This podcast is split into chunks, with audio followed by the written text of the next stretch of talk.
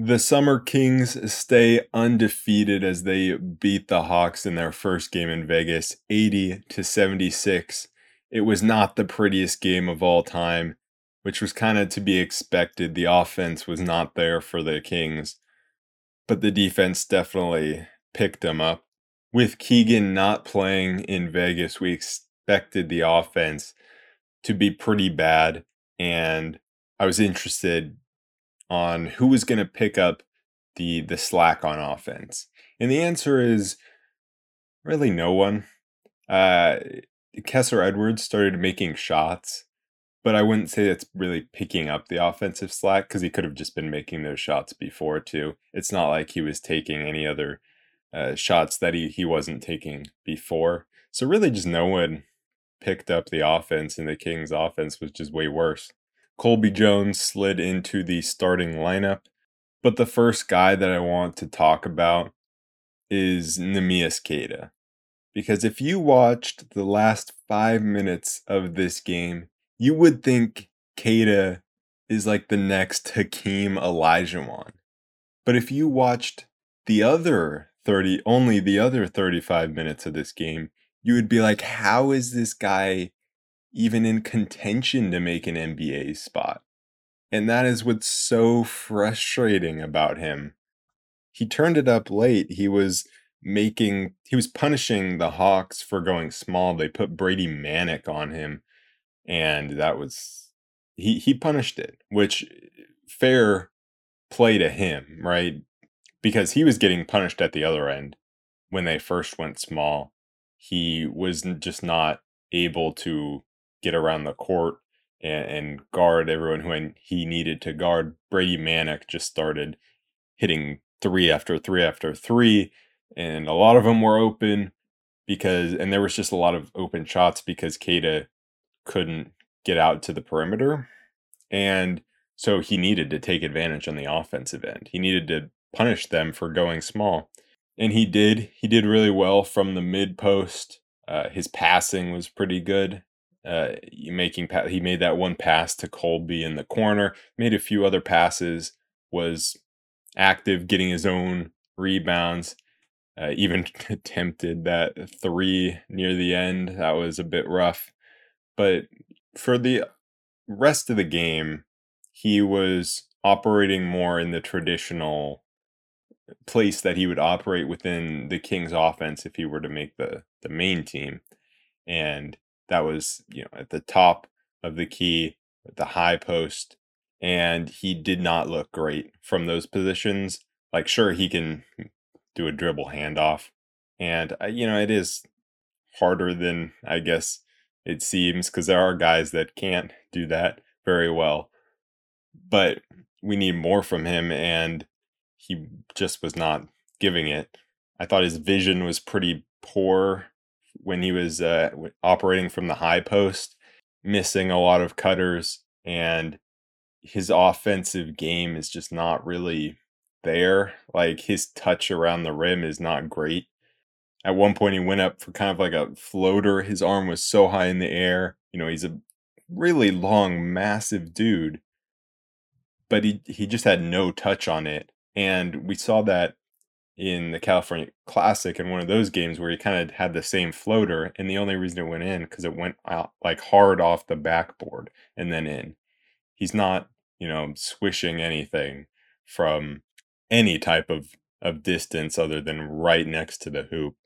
I just don't think his rebounding is great. I don't think it necessarily translates to the NBA. Like, sure, he had 12 rebounds, but I'm watching him just not really jump for rebounds, not go and get them. They're just coming to him because he's so much taller than everyone else on the court, which wouldn't necessarily be the case in the NBA.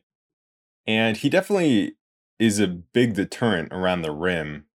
And that's his big, you know, positive attribute. But even sometimes there. Uh, he's just not even attempting to block some shots that I feel like he definitely could. His mobility and balance, like change of direction, isn't great, which, you know, it makes sense. He's a massive guy.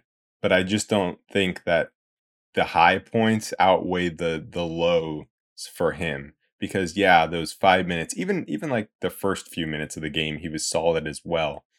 But he just needs to be more consistent and those high points are not good enough because his low points are really low.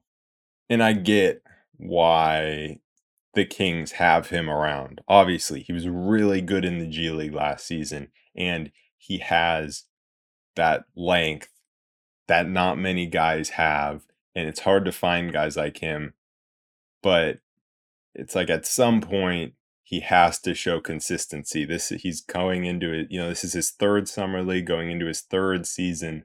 Like at some point, we gotta see some consistency out of him, and we're just not right now before he went on that big run in the fourth quarter, I was like, you got to get him off. If I said, I tweeted this, I was like, if the goal of Summer League really was to win, they would get Queta off the court because he was getting outplayed that badly. And then right after I tweeted that, he goes and and does what he did, which was dominate in the last five minutes of the game.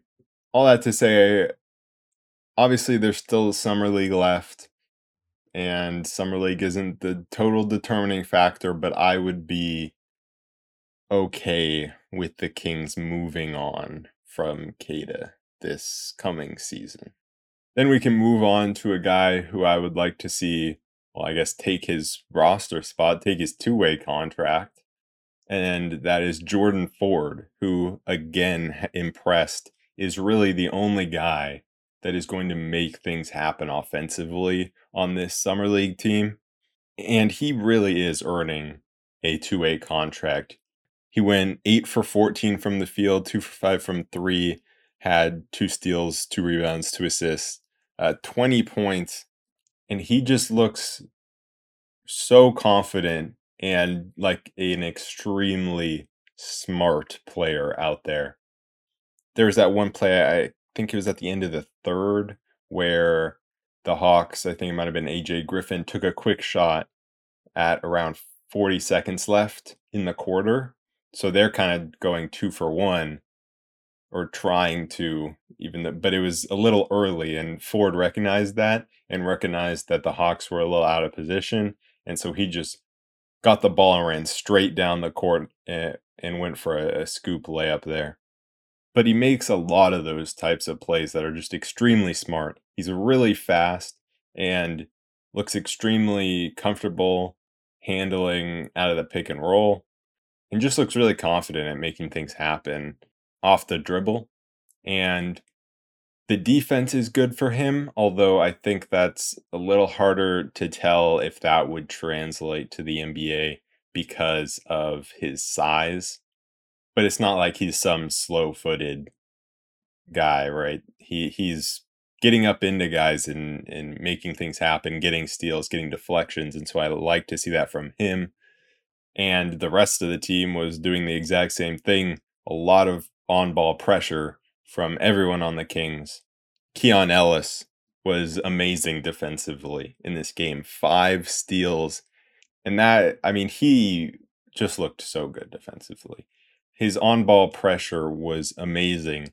But I think where he really shines is knowing when to help and seeing opportunities to help when a an opposing player has the ball and isn't going to see him coming and he just comes in and swipes at the ball or grabs the ball and gets a steal in that way. That's how he got a lot of his steals. So he's really a smart defender in that way. And then offensively, I think he tried to pick it up, pick up a bit of the slack from Keegan uh, not being there. He struggled from three, but made some nice plays going to the rim. And so I thought he had a, a really, really solid game. I already touched on it a little, but Kessler Edwards finally found his three point shot. One of them that went in was not the best looking shot. I think it it hit the window and then rattled around and went in. But he went three for six, five for five from the free throw line, which is also encouraging. And then along with everyone else, his defense was great. And so it's nice to see his shot finally fall. And we definitely need to see more of that. We need to see him be able to carry this into the next game, next few games, being able to continue to hit shots and show that he has some consistency there. And then the last starter was Colby Jones, who I thought had a bit of a rough game. He went four for 11 from the field, and he just didn't look as comfortable on the ball as he had in the previous two games. I've talked about after the previous two games about his playmaking not being the best, his passing, you know, his vision is just not the greatest, and he's not really a point guard. And I think we saw more of that in this game. But then the difference that made this game a little worse than the others was I think he also was struggling creating for himself and getting himself to the rim. And there were a few times where he was just kind of dead focused on getting to the rim and would just miss a pretty wide open guy on the perimeter. And there was one time where there was a pretty open cutter that he could have hit. And so I think clearly his weakness offensively is his passing vision. At least through three games, that's what I'm seeing. He still managed to get 12 points, but it was on 11 shots. I think you can also tell he's not really comfortable shooting off the dribble from deep, uh, but he looks like a solid catch and shoot guy. So that's also somewhere he can definitely improve, especially when it's a, a pump fake and maybe sidestep dribble into a three, because that's something that could definitely fit his role. He might never be the guy who's coming around a screen and making a move and then stepping back and hitting a three, but he needs to be able to hit threes off the dribble when it's like pump fake one dribble into a three. And then nobody from the bench really stood out. We saw Jalen Slawson finally hit a three. That was cool, but he didn't do much else except for he did have two blocks. So he looked really athletic and, and looked like a solid rim protector for his size. And I feel like for him, he doesn't nec- he doesn't look uncomfortable handling the ball or doesn't look uncomfortable shooting the ball or finishing, but he just also doesn't look great at any of that. And so I think with that being said, he's going to have to rely on catch and shoot threes and then his rim protection to be able to ever have hope of carving out a role in the NBA. You know, I've seen a couple Summer League Championship Kings teams in my day. This does not look like one of them. I will say that maybe with Keegan Murray, this would look like one of them, but you know, we we've had back-to-back Summer League MVPs and nobody on this roster seems like a Summer League MVP. And I guess that makes sense because we didn't make a first round pick, and our last two Summer League MVPs were lottery picks. But I think for the rest of Summer League, Queta just needs to show that he can be more consistent. Kessler Edwards needs to show that his three point shooting this game wasn't a fluke. And um, hopefully, Jordan Ford can keep up his great play. And those are the three guys that I am intently watching, I would say. So that is it for this episode of the Royal Report. I will be back here Monday night after the Kings play the Clippers. And so until then, I will see you guys later. Peace.